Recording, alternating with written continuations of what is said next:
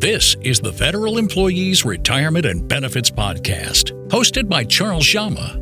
Charles is the founder and CEO of CD Financial. He has been helping federal employees with their retirement planning for nearly 15 years.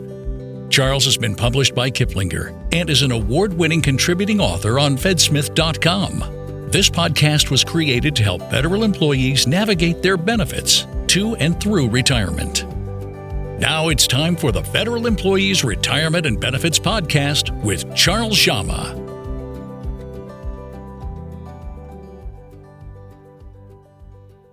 Can you retire with 500,000 in your TSP? It's a great question. And it all depends how much income are you going to need in retirement?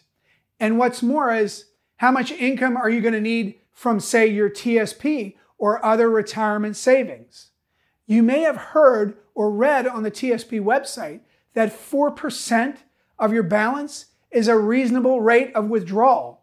But we don't know if your TSP is going to stay pace with that 4% you may want to withdraw a higher percentage than 4%, maybe as high as 5% or greater. Some have done that. They've actually taken the returns from their TSP as income, and they've been very fortunate, mostly because the stock market has ran up for them in retirement so far. Nobody knows what the future holds.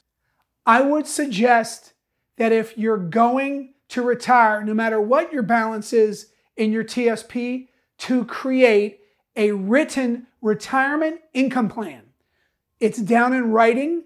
You can test it to see if, in fact, it may last a lifetime or not. And you can ascertain what all your other uh, sources of income are your FERS pension, possibly a military pension, or even VA disability, your Social Security check, whatever those sources of income are, and how much you need to live on. And not just what the gross amount is, but what is the net amount? What can you bring home to pay your bills? And then you can establish how much money am I going to need from my TSP or other retirement savings. And then we can calculate what the percentage of withdrawal may be. Thank you for joining us on the Federal Employees Retirement and Benefits Podcast.